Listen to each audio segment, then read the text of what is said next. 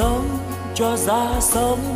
Từng giây như như ấy, sống luôn nồng thắm. Lòng yêu thương nhân thế, sống tôi vui sống. Nguồn tâm luôn sáng trong, sống an lành quá. Lòng bao dung khắp nơi.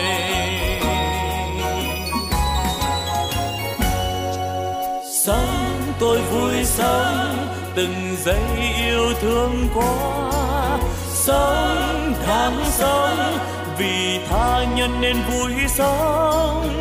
Phút như như ấy làm cho tâm tươi sáng. Cái như như ấy là nguồn tâm sáng soi. La la la la la la la la la la la la la la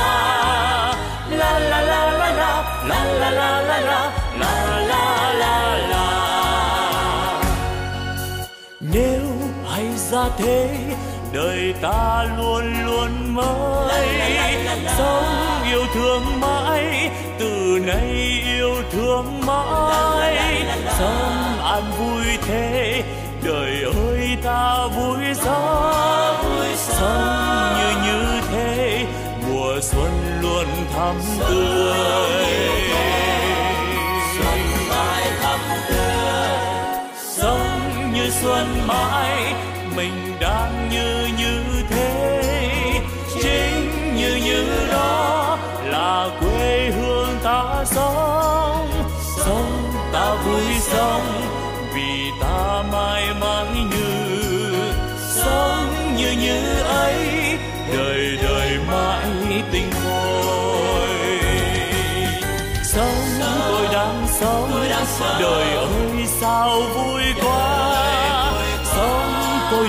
sống vì đời quá tươi vui sống như đang sống. Đời vui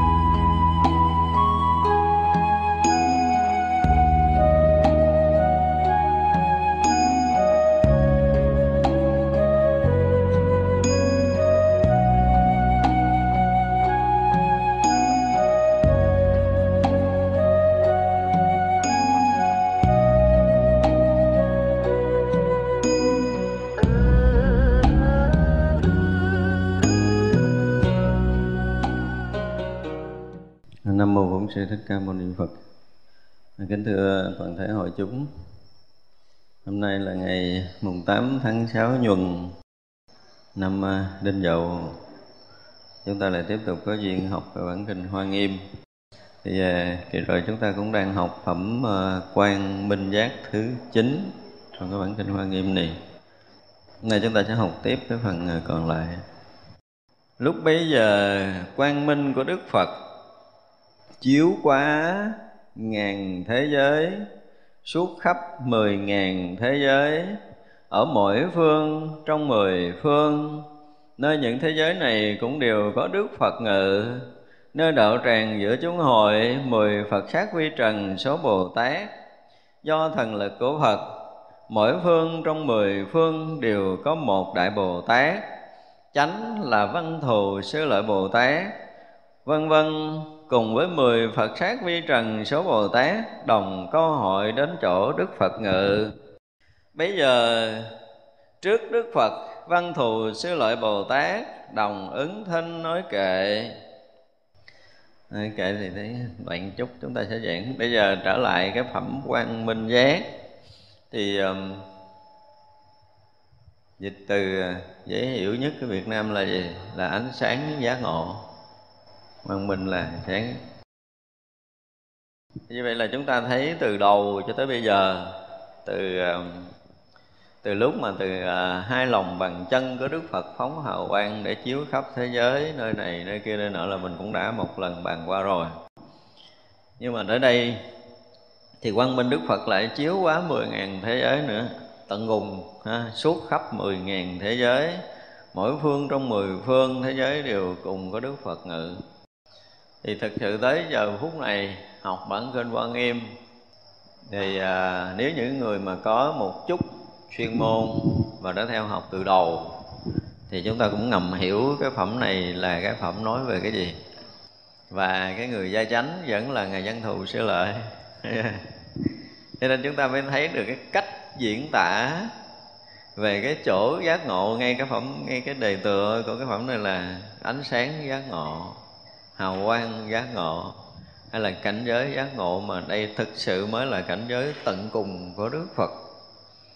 Tại vì ánh sáng chiếu tới đâu, có nghĩa là quang minh chiếu tới đâu, hào quang sáng của Đức Phật chiếu tới đâu, thì tới chỗ đó đều hiện gì Đức Phật, ánh sáng chỗ nào cũng Phật ngự hết đó không có chuyện thứ hai không có chuyện thứ hai trong thế giới mười phương này. Rõ ràng là tới cái chỗ tận cùng của lý luận về mặt ngôn ngữ hết chỗ để diễn bài rồi. Và thật sự là cũng không có một bản kinh thứ hai nào trong cái cõi ta bà của mình mà đủ sức lý luận về cái chỗ giác ngộ tận cùng này. Nếu như bây giờ tất cả những ánh sáng Đức Phật tới mà không có Phật ngự thì không phải.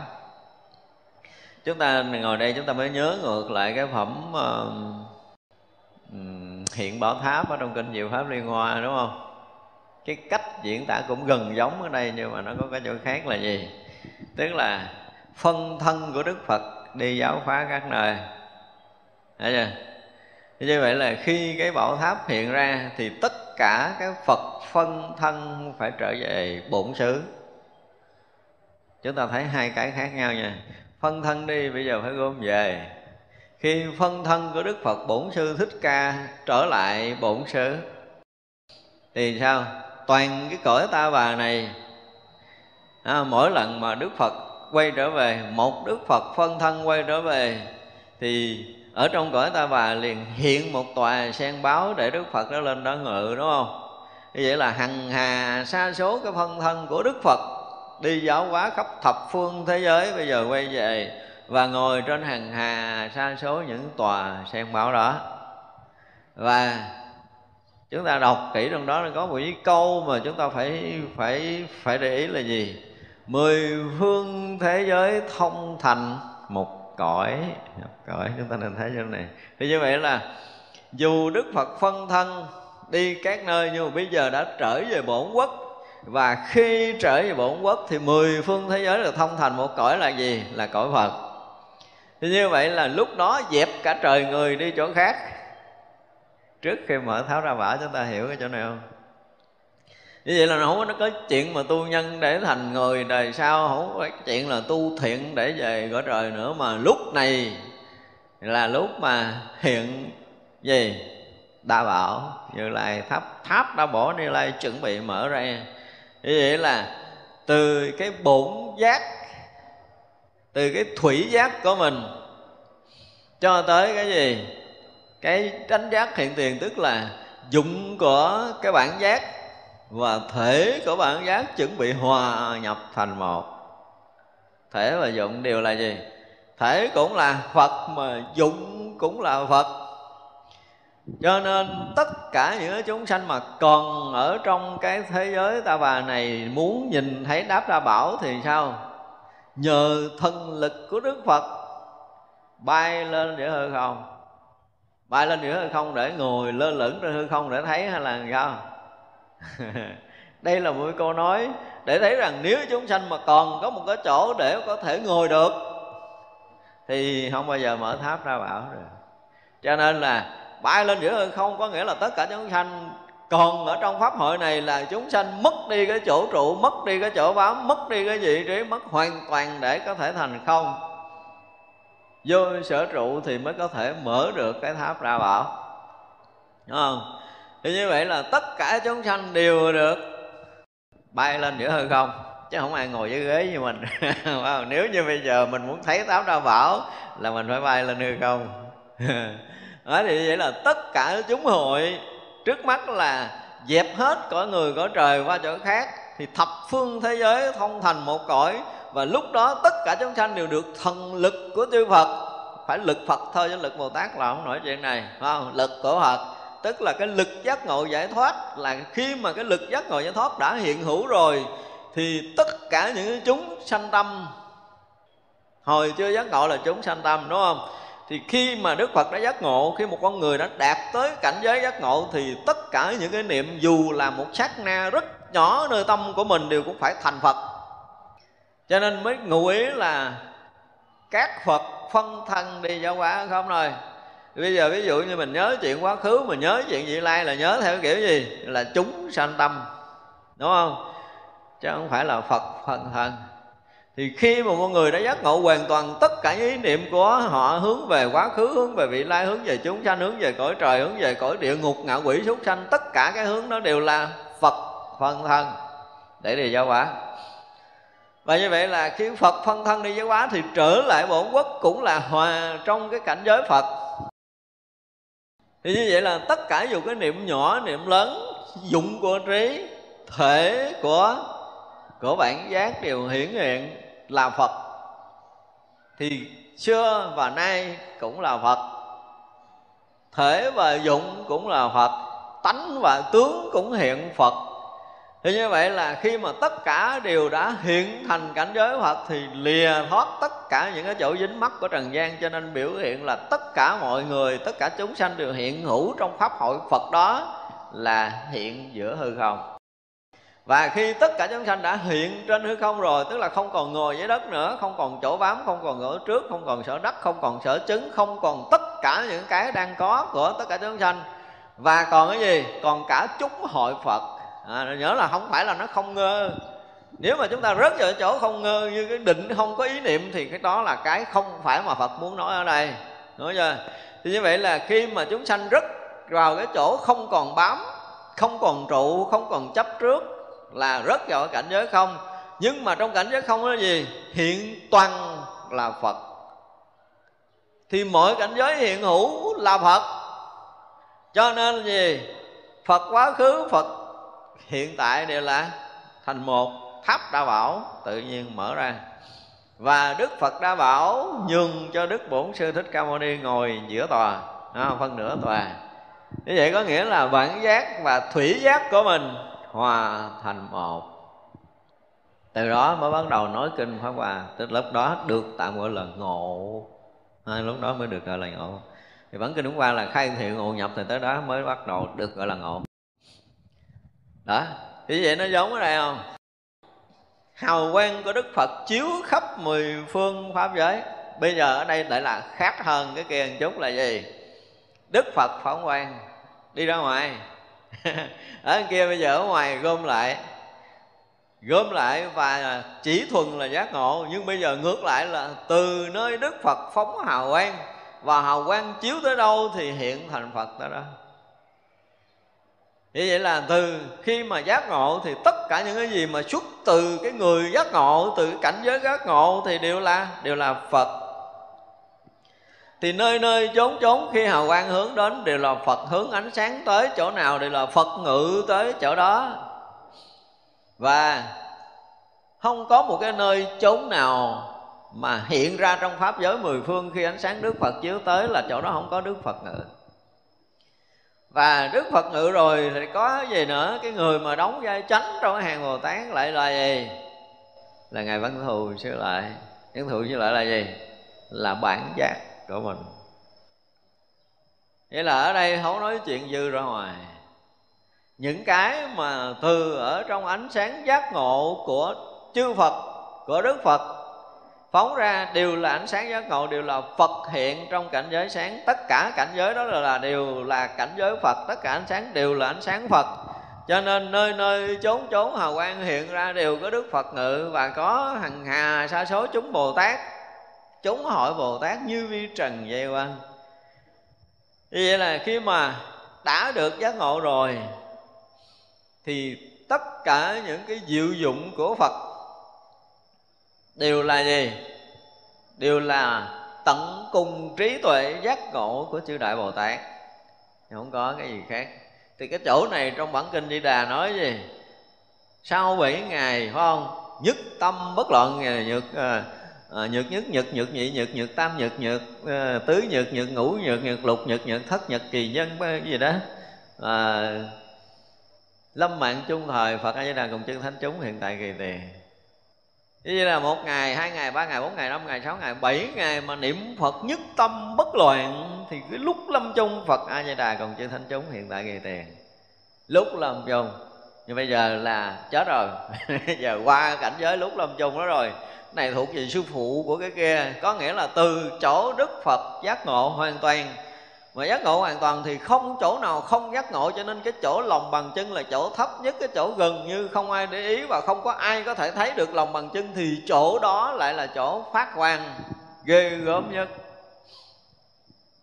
Cho nên là toàn thân phật là toàn cái thân giác ngộ, toàn thân phật là toàn ánh sáng và ánh sáng của thân Phật ở lòng bàn chân cũng như ánh sáng của thập phương thế giới đều hiện tướng Phật ngự. Là chỗ chỗ, nơi nơi đều là cảnh giới giác ngộ hoàn toàn. Tuyệt đối không hề có bất kỳ một cái lợn cận nào khác ngoài Đức Phật và chư đại đệ tử của Đức Phật. Tức là hiện trong cảnh giới rỗng lặng, thanh tịnh, sáng suốt, tuyệt đối không có một cái thứ hai nữa. Đã tới cả quang minh giác rồi là không có chuyện thứ hai và nếu ai làm một cái chuyện gì đó trong đây là sai trái quang minh đã hiện cảnh giới tuyệt giác ngộ là tuyệt đối rồi. Không còn cái lý luận nào có thể hơn cái này. Chúng ta thấy cái đề tựa là chúng ta đã thấy tới cảnh giới tận cùng. Như vậy là chỉ có cái gì? Bản giác bắt đầu thủ thủy thì thầm.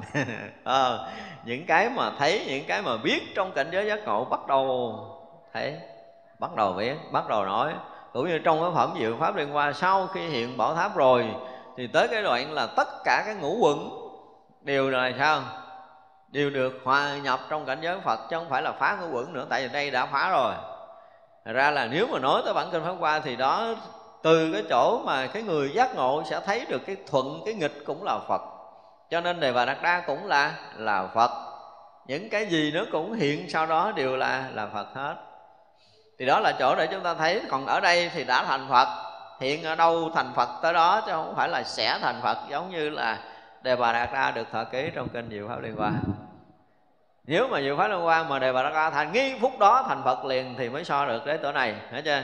Còn Đề Bà Đạt ra còn sẽ thành Phật là chưa?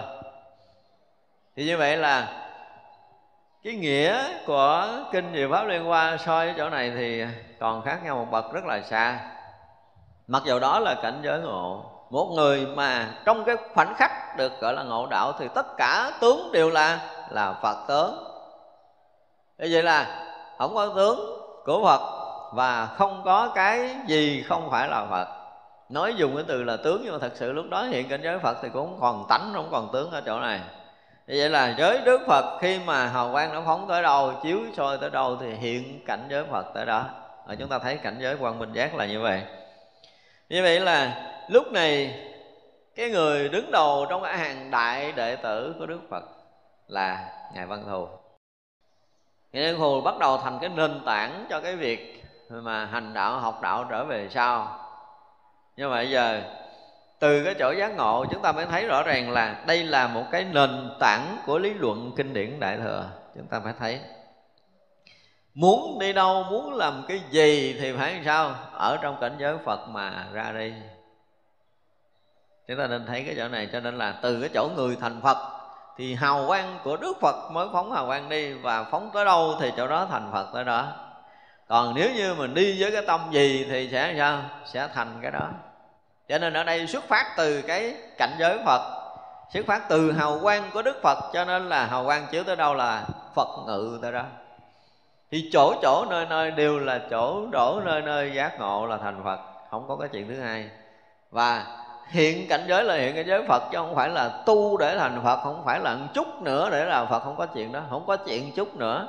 Mà tất cả những cái khoảnh khắc hiện hữu, tất cả nó hư không pháp giới này đều là hiện cảnh giới phật. Thì như vậy là từ cảnh giới phật đó là ngài văn hồ, tức là từ cái chỗ sâu mù giác ngộ giải thoát đó xuất hiện cái người văn thù sư lợi bồ tát nói chuyện với mình ha, là những cái bài kệ mà chúng ta sắp sửa học.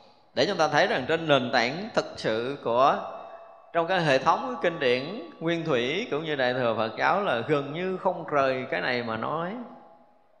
Đó như cái bản kinh mà chúng ta nhắc đi nhắc lại hoài. À, Đức Phật nói là có cái không sanh không tác thành không hiện hữu không làm ra do có cái không sanh, không tác thành, không hiện hữu, không làm ra đó mà đức như lai mới nói tới cái chuyện thoát khỏi sinh già bệnh chết. Nếu như không có cái không sanh, không tác thành, không hiện hữu, không làm ra đó, lấy đâu mà đức như lai nói tới cái chuyện thoát khỏi sinh già bệnh chết? Cái từ đầu đức phật khẳng định có cái này. Nếu mà không có cái này, không có cái gì ở ngoài sanh tử đó có cái thực sự là sinh tử không dính tới nó, lâu rồi. Chúng sanh nên nhận ra nó và đó là điều mà đức phật của cõi mình và chư Phật mười phương đều nói. Và nếu không có nhận ra được cái này thì ở cái cõi mình chẳng có giá trị gì. Dù mình làm cái gì đi nữa cũng không có giá trị. Bây giờ ở trước mỗi đức phật, văn thù sư lợi bồ tát đồng ứng thanh nói kệ. Thì chúng ta phải thấy rằng là không phải một đức phật, mà là hằng hà, sa số đức phật phân thân để chiếu hằng hà sa số thế giới mà hằng hà sa số thế giới thì đều xuất hiện hằng hà sa số dân thù sư lợi bồ tát. Và gần như không có một âm thanh nào khác âm thanh nào. Chúng ta mới thấy cái tới cái tới cái đỉnh điểm là cái gì? Lý vô ngại, sự vô ngại, lý lý vô ngại và sự sự vô ngại. Ngài dân thù ở cõi mình nói một câu thì ở thập phương thế giới xa xôi ở bắc cô lô, châu đông, thắng thần châu, tây ngu quá châu gì đó cũng đều nói câu này thượng phương, hạ phương thế giới người này nói một câu là chỗ đó vang thành cái tiếng giống như ở đây. Và chỗ chỗ nơi nơi đều xuất hiện một cái âm vang đồng với cái cõi đó để khai thị chúng sanh trong cõi đó. Đây là, gọi là, vừa khế lý, vừa khế cơ, vừa khế thời. Chưa hề có một sự sai sót nào. Đó là cách diễn tả của kinh hoa nghiêm. Thật ra nói tới lý luận kinh quan Nghiêm là tận cùng tất cả những lý luận của giác ngộ trong cái hệ thống kinh điển Phật giáo. Chúng ta phải nói vậy là rất là tròn trịa, rất là đầy đủ và quá đầy đủ, quá thừa sức để có thể lý luận đối với tất cả tôn giáo ở toàn thế giới này. Một đoạn kinh quan Nghiêm thôi chúng ta đủ để có thể lý luận với tất cả những cái lý luận khác cỡ nào đi nữa cũng không bao giờ so sánh được một phần tỷ trong bản kinh quan nghiêm này, chứ đừng nói là bằng, ha, không có thể nói so sánh được. Thật ra đây là một cái chỗ mà trí tuệ của đạo Phật đến mức độ mà nhân loại này, nếu không phải là những bậc thánh, những người giác ngộ thì không bao giờ có cách diễn tả này cho nên nếu mà người ta dùng tâm thức để mà học hiểu trong bản kinh này thì thật sự là rất là quan ổn cho bản kinh quan nghiêm thì chúng ta sẽ à, đọc bài kệ của ngài văn thù. Phát khởi tâm đại bi, cứu hộ các chúng sanh, thoát hẳn chúng nhân thiên, nên làm việc như vậy. Rồi bây giờ bắt đầu ăn to nói lớn, chứ không phải nói kệ giống thường thường hồi trước nữa rồi nha. Khi mà cảnh giới giác ngộ hoàn toàn nó hiện hữu rồi, và từ cái cảnh trí giác ngộ đó bắt đầu mới thể hiện cái dụng của trí cái nền tảng của sự giác ngộ xuất hiện những cái thấy biết là cái tâm đại bi của chư Phật. Cỡ này là mới thấy nè. Chứ còn người thường thường không thấy tâm đại bi của Đức Phật là cái gì hết. Chỉ thấy Đức Phật là thương chúng sanh, rồi đi các cõi cứu giúp chúng sanh, nói chuyện bên ngoài thôi. Nhưng mà thật sự mà thấm được cái tâm đại bi của Đức Phật, phải là một bậc đại trí mới có thể thấm được. Nếu mà chúng ta học sâu trong đạo Phật đến cái độ mà cái ông thầy, ông rầy, ông la, ông đuổi, ông mắng, ông giết ông xử xấu với tất cả những cái người mà ở vẫn đang làm. Nhưng mà một người đứng bên cạnh vẫn thấy đầy cái từ tâm của ông thầy để tế độ một người kia thực sự thì mới có thể thấm nổi cái tâm đại bi của đức phật. Chỉ có dân thù mới thấy nổi rồi này. Thấy ông thầy trợn mắt lên la là ông thầy nổi sân, mất tiêu, ông thầy hết tu rồi không phải đâu. Chúng ta không thấy nổi sâu trong lòng ông thầy vì cái gì mà phải rầy la thính chúng là mình không thấy nổi, mình không thấy nổi cái điều này. Nhưng mà ngài văn thù thấm lắm. Khi một người đã giác ngộ rồi, họ thấy sâu bên trong cái cảnh giới trí tuệ của một cái bậc giác ngộ là tràn ngập cái từ bi. Và cái từ bi đó để cứu hộ tất cả chúng sanh làm gì? Thoát khỏi cảnh nhân thiên luôn, chứ còn cảnh thiên, cảnh nhân là không xài nữa đây là cái kiểu nói của sư tử không á? Không phải dạy mình làm thiện để sanh về cõi trời nữa. Thoát luôn thoát luôn cái cảnh giới của nhân thiên. Và nên làm việc ở chừng đó thì mới được gọi là phật sự. Chứ còn mà làm mà cái gì đó để mà mình sanh ra cõi người, đời sau mình giàu có hơn, mình sung sướng hơn, mình trường thọ hơn, cái gì cái gì đó thì chưa phải hoặc là sanh cõi trời để hưởng phước thì không phải là cái từ tâm của đức phật muốn làm. Đó là việc làm của phật và nếu như phát nguyện đi theo con đường của phật, thì mình cũng phát nguyện làm sao? Đạt đến tận giới tận cùng của sự giác ngộ và độ thoát tất cả chúng sanh thoát khỏi cảnh nhân thiên hòa trong cảnh giới phật. Thì đó là việc của chư phật đang làm. Đó là tâm từ của đức phật muốn. Thì ngài văn thù hiểu được điều này. Cho nên ngài nói là độ chúng sanh mà không phải là độ bình thường nữa, thoát khỏi cảnh nhân thiên. Để hòa nhập trong cảnh giới của chư Phật thì việc làm nên làm việc như vậy. Đó là việc nên làm của chư Phật. À. lòng thường tin ưa Phật, tâm đó không thối chuyển, gần gũi chư như lai nên làm việc như vậy. Lòng thường tin ưa phật nghe nó bình thường quá ha. Sử dụng ngôn ngữ là rất là thường. Nhưng mà không phải thường đâu. Cái cách nói của bậc thánh, tin đức phật và ưa mến, thương yêu đức phật. Nếu như trong lòng của mình mà có một cái khoảnh khắc nào mình rời phật, mình không sống với phật bằng tất cả tấm lòng thương yêu và tôn kính, thì mình là cái người không thể nào nói chuyện sâu trong công phu tu tập được đâu. Phật gần như là trọn cuộc đời của mình, trọn con tim của mình, trọn tất cả sự tôn kính của mình, sự quý mến của mình, sự khấn khích của mình. Gần như là không liền mà thậm chí là mình còn hòa tan trong cái tình của mình. Đối với phật, trở thành nước rất vào biển, hòa tan như vậy. Chứ không phải là tin ưa một cách bình thường. Ở đây dùng từ tin ưa. Đáng lý sự, cái chữ ưa không biết là nguyên văn nó làm sao. Chúng ta có thể đổi là thành tin yêu tình yêu nó chưa có tới nữa. Trừ tin ưa nghe nó thấp, nó thường quá. Trong kinh quan nghiêm mà nói trừ tin ưa đức phật là là thường quá không? Nó phải là tin yêu, nó phải là tôn kính, nó phải là cái gì đó, chứ còn tin yêu thì nó nghe nó thấp quá. Và cái tâm mà tin cũng như yêu quý đức phật á, gần như không có lúc nào mà xa lìa với mình dùng cái từ xa lìa là không được mà không có lúc nào thối thất có nghĩa là khi mà một chút sanh phát nguyện, hả chưa? định lễ trước tam bảo, trước đấng thế tôn, con nguyện từ đời này và mãi mãi những kiếp về sau, từ đây cho tới cái ngày con ngồi đạo tràng thành bậc vô thượng, chánh đẳng, chánh giác, lòng thương yêu và tôn quý của con đối với đức phật, không có một cái chút nào được trong cái khoảng giữa đó đó, không có chút nào lui sụp không có chút nào xa rời, không có chút nào lười mỏi. Đó. Trước tam bảo nó có một cái lần mình nên phát nguyện như vậy. Đó là kể từ bây giờ là không có chuyện thứ hai, không có con người thứ hai lọt vô tâm của mình nữa. Chỉ có phật thôi. Nói về thương. Hỏi mình trên đời thương ai nhất, khỏi cần suy nghĩ, sẽ trả lời một câu là tôi thương phật nhất. Và từ đây mãi mãi là sao những đời sau sinh ra để làm cái gì? Để sinh ra khỏi suy nghĩ là sinh ra để để tu đúng với phá chánh pháp đức phật để được thành phật như đức phật đã thành. Khỏi suy nghĩ nằm chỉ bao cũng có thể trả lời với ma dương cái kiểu đó được. Vậy mới ngon. Đấy, có nghĩa là mình gần như không có xa rời cảnh giới phật được. Như vậy là từ đây mãi mãi về sau con sinh ra đời thì được gì? Được gặp chánh pháp của đức phật để tu tập cho tới ngày thành phật. Không hề có nửa bước lười mỏi ở nơi tâm của con. Không hề có nửa ý niệm lười mỏi thì đó, tâm đó gọi là tâm không thối chuyện thương yêu và kính quý đức phật gần như là tận cùng cái thâm tâm của con rồi, không còn cái chỗ nào để có thể chen vào được nữa. Thì chừng đó mới gọi là lòng tin yêu đức phật.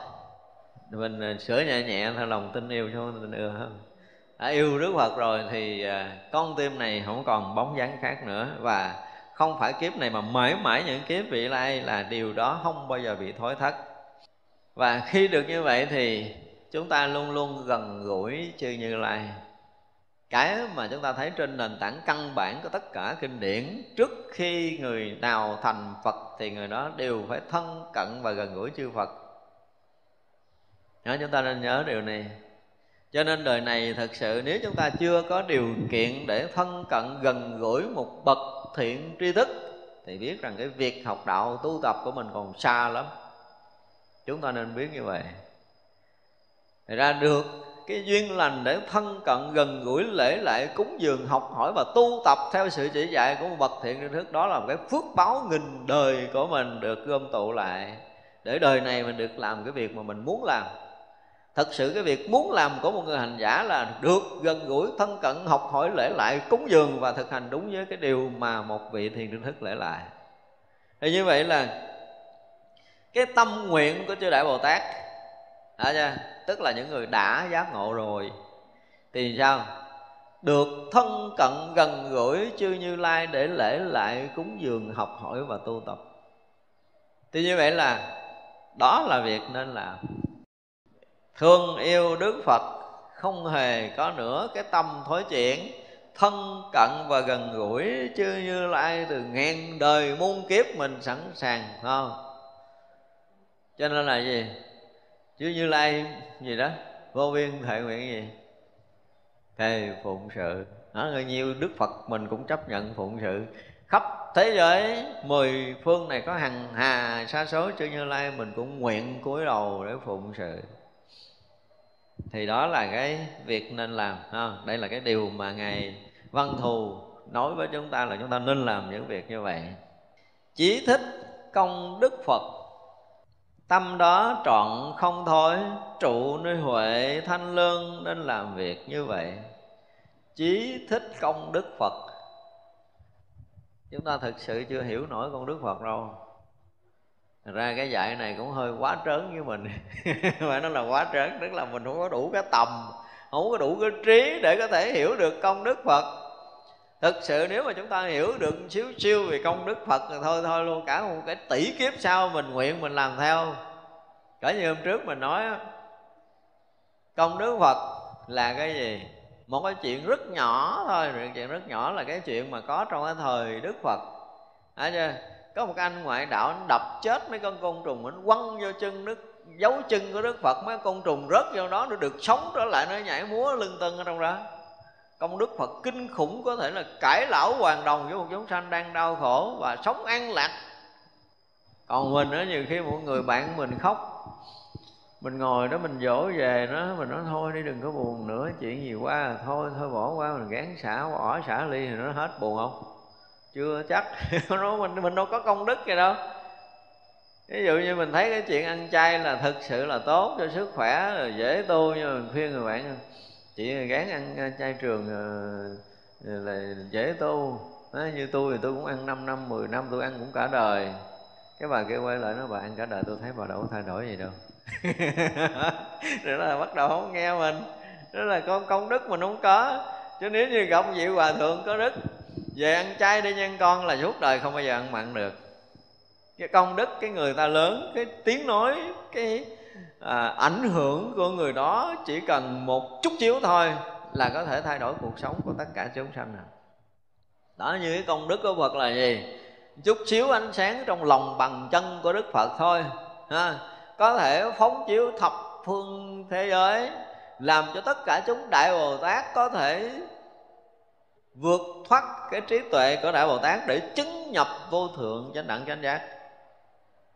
Một người thôi thành phật trong cõi của mình là lịch sử nhân loại 2.500 năm rồi chưa có người thứ hai. Đúng không? Vậy mà ánh sáng đức phật chiếu khắp mười phương có hằng hà, sa số chư đại bồ tát thành phật. Chúng ta đâu có tưởng tượng nổi là công đức này lớn cỡ chừng nào. Không nổi. Nghe dân thù dạy thì nghe nó dễ. Nói với ngài thì cái gì nó cũng dễ. Nhưng mà với mình thì thật sự là cái chuyện khó phối đó giống như đoạn tên người dạy là phải giáo hóa chúng sanh để vượt thoát khỏi nhân thiên. Mình á, cỡ người mình ra còn không nổi mà rồi giáo hóa người ta ra khỏi cõi trời, sao mà giáo hóa nổi? Thấy thì nó rất là đơn giản nhưng mà lời nói của chư thánh thì thật sự là khó làm. Chúng ta phải thấy thật như vậy. Với mình cái trí tuệ non kém của mình thì làm gì mà mình hiểu nổi công đức của phật? Tôi nói một người mà tu chỉ cần hơn mình chút thôi là mình còn không thấy hết công đức của người ta. Người ta trong đêm người ta ngủ người ta làm cái gì mà đâu biết đâu. Chỉ cần họ chỉ cần thả cái thân họ thôi là họ nó đi vào cảnh giới gì rồi họ đã làm biết bao nhiêu chuyện lợi lạc chúng sanh mình đâu có biết đâu. Thấy người ta nằm tưởng người ta ngủ không có chuyện đó. Đâu có rảnh đâu ngủ. Nhưng mà mình có đâu, đâu biết. Nói cái chuyện người ta đi ngang một cái nghĩa địa thôi ha. Cái chuyện mà họ đã giúp đỡ bao nhiêu vong linh thì gần như cũng không ai biết cái gì họ đi ngang mà cái bàn cúng cô hồn họ biết bao nhiêu cái người cô hồn được an lạc. Ai biết không? Đâu biết nổi. Làm gì biết nổi. Thật ra là tới cái chuyện công đức của đức phật là thôi. Cá tới ngày vân thù sư lợi thì mới hy vọng biết được ít phần.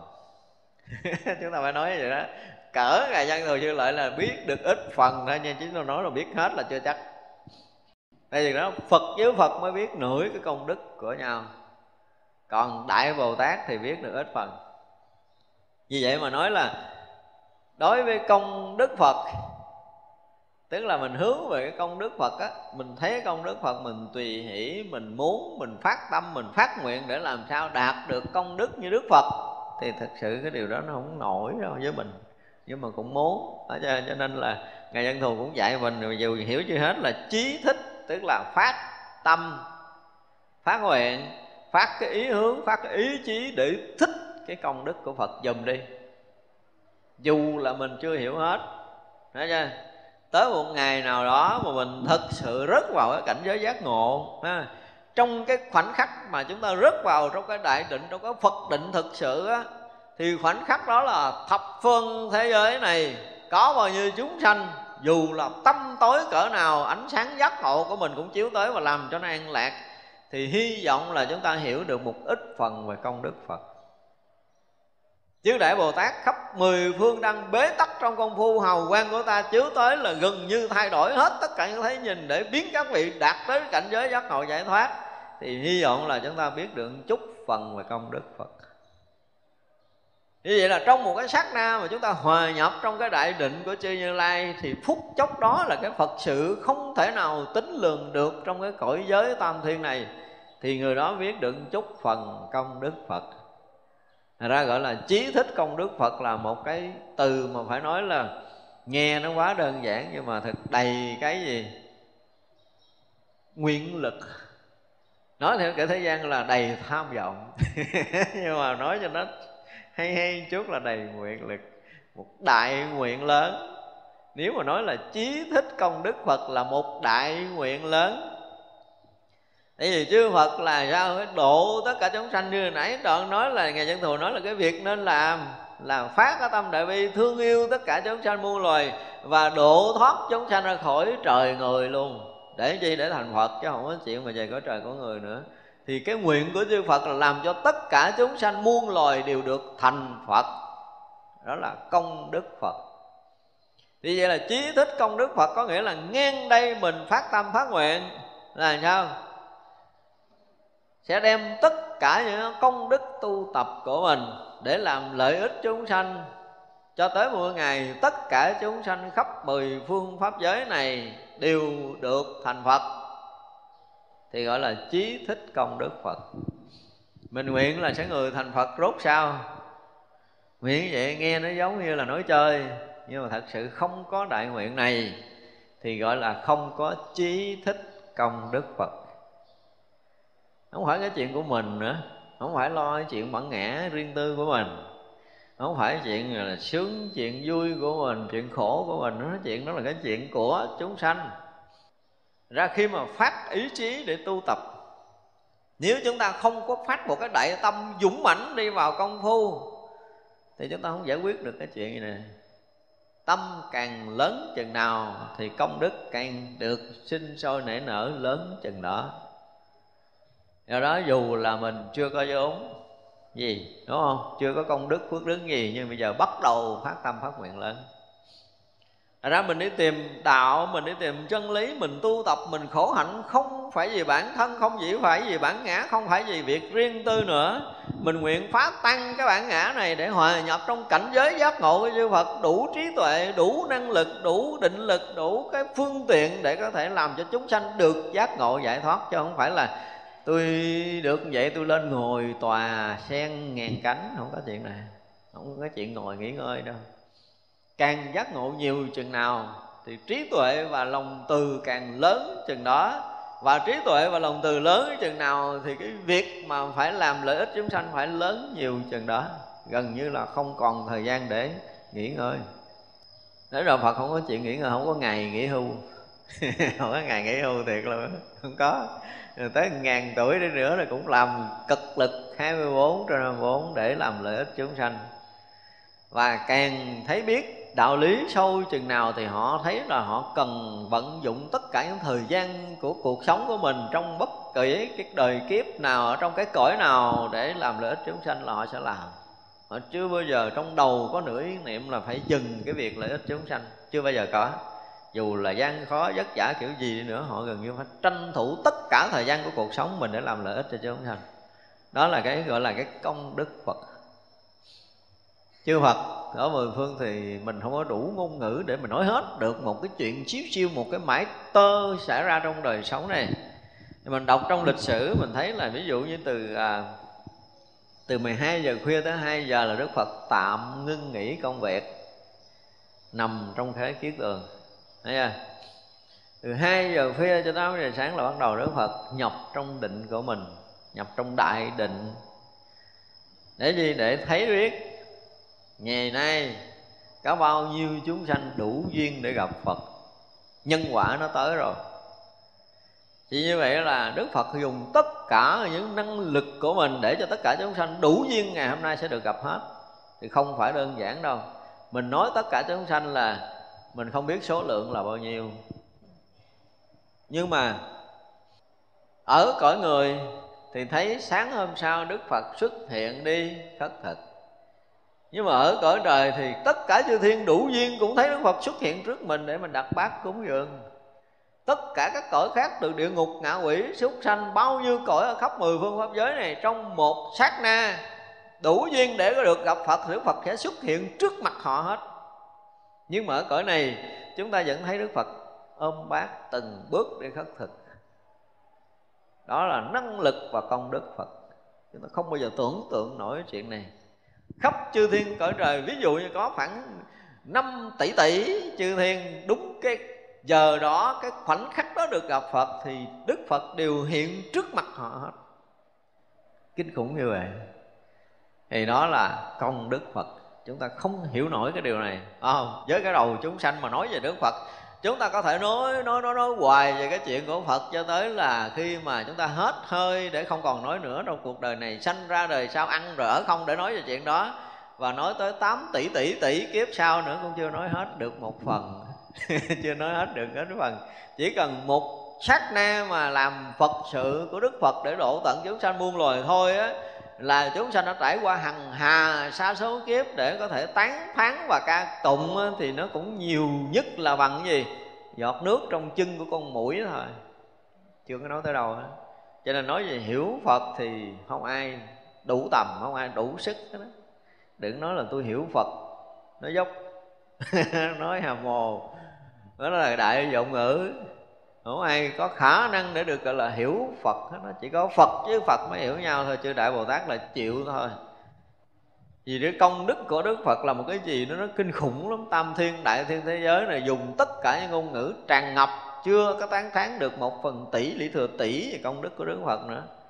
Cho nên mà chúng ta gọi là trí thích để mà hướng về công đức phật là một cái đại nguyện lớn.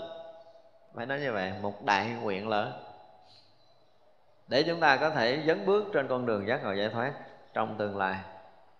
Và cái ý chí thích về công đức phật đó đó là không được quyền dừng nghỉ kể từ đây cho tới ngày mình ngồi cõi bồ đề thành bậc vô thượng chánh đẳng chánh giác. Trong khoảng giữa đó, cái chí thích về công đức phật con không hề có nửa ý niệm lười mỏi nữa có nghĩa là cái trí thích công đức phật mỗi ngày mỗi lớn mỗi ngày mỗi mạnh mỗi ngày phải mỗi à, dũng mãnh à, là quyết liệt là, là lớn lên hoài hoài hoài không hề có một nửa ý niệm lười mỏi trong đó gọi là trí thích công đức phật. Đây là một cái hướng đạt đến một cái cảnh giới vô tận vô biên về công đức phước đức của một bậc đại giác ngộ. Và trong khoảng giữa đó là không có chuyện lười mỏi không có chuyện dừng lại không có chuyện thối thất nữa và khi mà người đã có cái đó là cái gì? Là được trụ ở nơi huệ thanh lương. Có trí huệ cao tột thanh tịnh lắm thì mới hiểu được chút về cái công đức Phật và bắt đầu phát nguyện lớn như vậy. Đó là việc nên làm. Đấy chưa? phải trụ ở trong cái trí tuệ thanh tịnh, sáng suốt, nhiệm màu và hướng về cái cảnh giới vô thượng chánh đẳng, chánh giác không hề có nửa niệm lười mỏi và lui sụp thì đó là việc nên làm. Trong tất cả oai nghi, thường nhớ công đức phật. Ngày đêm không tạm dứt, việc như vậy nên làm. Đó, bây giờ là nói tất cả những oai nghi của mình. Vừa mở mắt ra một chút cử động nhỏ của cái chớp mắt thôi, chứ mình chưa nói là cử động thân thể không? Mắt mình vừa mở ra, tức là vừa có một cái cử động nhỏ, vừa có một cái động nhỏ ở nơi tâm của mình là mình đã thức thì nói là vừa có cái động nhỏ, thôi là cảm giác là mình đã thức rồi. Chỉ vậy là các bạn nghi nói là gì? Nhớ tới công đức phật cái đã. Rồi mới nhớ tới cái chuyện khác. Có ai mở mắt ra nhớ tới công đức phật không? Hồi nãy là chí thích công đức phật, bây giờ là tất cả những quan nghi đều hướng đến cái việc công đức lớn lao, vô cùng vô tận của đức phật thì rõ ràng là một định hướng cho một ngày sống mới của mình, đúng không? Bây giờ mình mở mắt ra mình muốn cái gì? Muốn cái gì cũng là tầm phào hết đó không có dính dáng gì tới đâu. Chỉ muốn công đức phật mới là cái chuyện mình cần muốn trong cái ngày mới này. Đó, thì vậy là chỉ cần một cái động não đầu tiên của mình sau khi mình vừa mở mắt là phải hướng đến công đức của phật liền. Đây là một cách sống mà phải nói là thượng thừa chứ không phải là cách sống bình thường nữa. Ai mà vừa mở mắt ra là nhớ tới công đức phật vô lượng, vô biên, vô cùng tận. Một khải móng tay của đức phật là làm cho hằng hà, sa số tất cả chúng sanh đều được giác ngộ, giải thoát hằng hà. Chư đại bồ tát đều chứng quả vô thượng, chánh đẳng, chánh giác. Mở mắt ra mình chỉ cần nhớ nhiêu đó thôi là lòng tràn ngập hạnh phúc rồi. Có ai cảm giác hạnh phúc khi mà mình vừa mở mắt ra mình nhớ tới công đức phật không? Chưa có à, chưa có thì bây giờ tập làm. Giờ cái oai nghi nhỏ là gì? Một chút hành động một chút cử chỉ một chút gợn nhỏ nơi tâm của chúng ta thì đó gọi là cái oai nghi của mình. Cái việc làm của mình cái suy nghĩ của mình cái lời nói của mình. Thì một chút cử động nhỏ của mình cũng đều hướng đến công đức phật.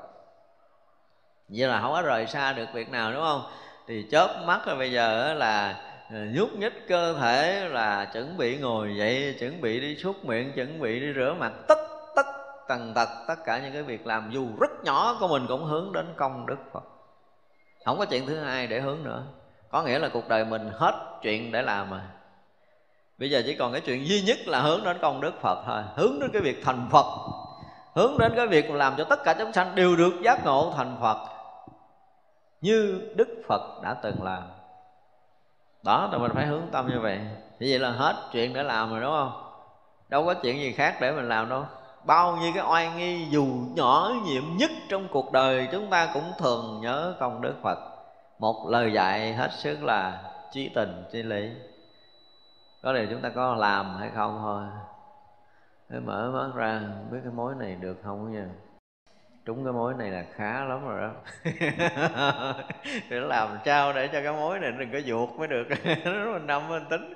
Đâu phải hướng về công đức phật mà hướng về cái chuyện khác đúng không? Mình thấy rõ ràng là là đây là một cái lời dạy rất là trí tình trí lý của một bậc giác ngộ. Nếu muốn sống trọn vẹn trong cảnh giới của chư phật thì từng oai rất nhỏ của mình phải hướng đến công đức phật. À, nếu mà nói mình là cái người tu mà mình mở mắt ra mình hướng tới chuyện khác thì thật sự không có đúng rồi cho chúng ta dù là ai đi nữa đã đi theo con đường của đạo phật mà mở mắt ra cái đầu tiên để khởi nghĩ trong ngày mới mà mình rời xa cái công đức Phật thì rõ ràng chúng ta không xứng đáng làm đệ tử Phật. Phải nói như vậy là chúng ta không xứng đáng. Lỡ nha tính nói nói là bây giờ lỡ mở mắt ra mà mình à, có những cái suy nghĩ nó hơi lệch tí về cái công đức của Phật là mình lẹ lẹ chấn chỉnh liền ít ra là vừa mở mắt ra, mình kiểm tra coi mình đang ở yên trong cái chỗ thanh tịnh hay là mình bị động. Đấy chưa? Nếu mà thực sự động là mình phải phải làm sao đó, lắc người, lắc qua, lắc lại gì đó để mình rớt vô cái chỗ yên ổn, thanh tịnh, cái đã rồi nói chuyện gì đó là nói sao tức là khởi động bằng cái sự yên ổn, thanh tịnh tâm hồn trong một ngày mới khi mở mắt. Cái chuyện này là dễ làm không? Đâu có khó nhưng mà có ai làm không? Đưa tay lên coi nói dễ thì ai cũng gật đầu dễ đó nhưng mà, mà liên tục mỗi buổi sáng khi mở mắt ra nếu chúng ta rời định là chúng ta trở lại định điện được không? Không được. Rất ít người làm cái điều này. Thật ra cái chuyện mà khởi động một ngày mới mình là khởi bằng cái vọng động cái bất an chứ chúng ta không bao giờ khởi bằng cái yên ổn thanh tịnh. Ít lắm là vừa mở mắt ra cái chuyện đầu tiên là tranh thủ để kiểm tra coi mình đang ở trong tình trạng nào của tâm đúng không? Nếu mình mở mắt ra mình bị dao động liền, bị cái gì nó cuốn mình phải suy nghĩ, mình phải lo lắng mình làm cái gì đó trong lúc rõ ràng là mình còn đang nằm, mình chưa có kịp làm cái gì thì cái chuyện làm dễ nhất là yên định. Đó là chuyện làm dễ nhất, chuyện làm của mình. Thì bắt buộc chúng ta phải rớt vào cái chỗ yên ổn, thanh tịnh trước đó đã. Lắng tâm thật sự thanh định rồi tỉnh táo thật sự rồi và nhập trong cái cảnh giới yên định rồi, thì lúc đó bắt đầu mới được quyền ngồi dậy. Còn không mày nằm luôn đi. Nó để cho nằm luôn chứ. Cho tới giờ cơm cũng bắt mày phải nằm đó, chừng nào mày định nó mới cho mày ngồi dậy ăn cơm. Còn không nằm tiếp.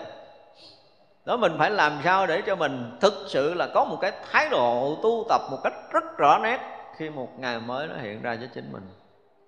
Và ngủ cũng vậy trước khi ngủ là phải thả hết thân tâm của mình để rớt vào cái chỗ yên ổn thanh tịnh cái nào rồi mới đi mới nghỉ. Nghỉ trong cái an lạc trong cái thanh tịnh chứ không phải nghĩ trong cái mệt mỏi giả dự dùi đầu vô ngái liền. Không có chuyện này. Đương nhiên ngủ dễ là tốt rồi. Nhưng mà ngủ dễ mà dễ, dễ gì nữa? Dễ mê muội thì không tốt. Dễ đi vào cái sự nghỉ ngơi nhưng mà trong cái sự tỉnh sáng rõ biết trước khi tôi muốn nghỉ, để tôi không có hoạt động trong một ngày, thì tôi sẽ thả hoàn toàn thân tâm của mình rớt vào cái chỗ rỗng lặng, thanh tịnh, sáng suốt, yên đó. Nghỉ. Cái chỗ yên lặng, thanh tịnh mà nghỉ, chứ không phải vọng động bất an mà nghỉ. Thì chúng ta phải tập làm như vậy. Thật ra là ở đây, phải dùng cái từ là tất cả quan nghi thì vậy là từ khởi đầu một ngày mới cho tới kết thúc một ngày thì chúng ta cũng phải đều ở trong cái chỗ hướng về công đức Phật. Ở chỗ thanh tịnh rộng lặng, ở chỗ rõ biết thường hằng chứ chúng ta không có bị rớt ra ngoài. Làm được không? Câu nói rất là dễ nhưng mà đó là tràn đầy cái sự thách thức. Ngày đêm không tạm thường nhớ tới công đức phật mà cả ngày lẫn đêm không được quyền tạm giấc Vậy là nằm chim bao cũng phải thấy được công đức phật nữa, chứ đừng có nói là lúc chúng ta đang thức. Đó, khởi động từ đầu cho tới kết thúc một cái ngày sinh hoạt của mình mà mình làm được cái việc này thì rõ ràng là chúng ta không xa rời cái đạo lý. Và làm không được thì là chúng ta đang cái gì? Đang làm việc không nên làm nhưng mà nếu mà trong tất cả oai nghi, thường nhớ công đức phật, ngày đêm không tạm dứt, việc như vậy là việc nên làm. À, đừng có làm cái việc không nên làm nữa. À, đây là những cái lời dạy mà hết sức là là chân tình của một vị giác ngộ. Quán tam thế vô biên, học công đức của phật, thường không lòng nhầm mọi việc như vậy nên làm bây giờ là không phải chuyện bình thường mới là quán cái tâm thế này.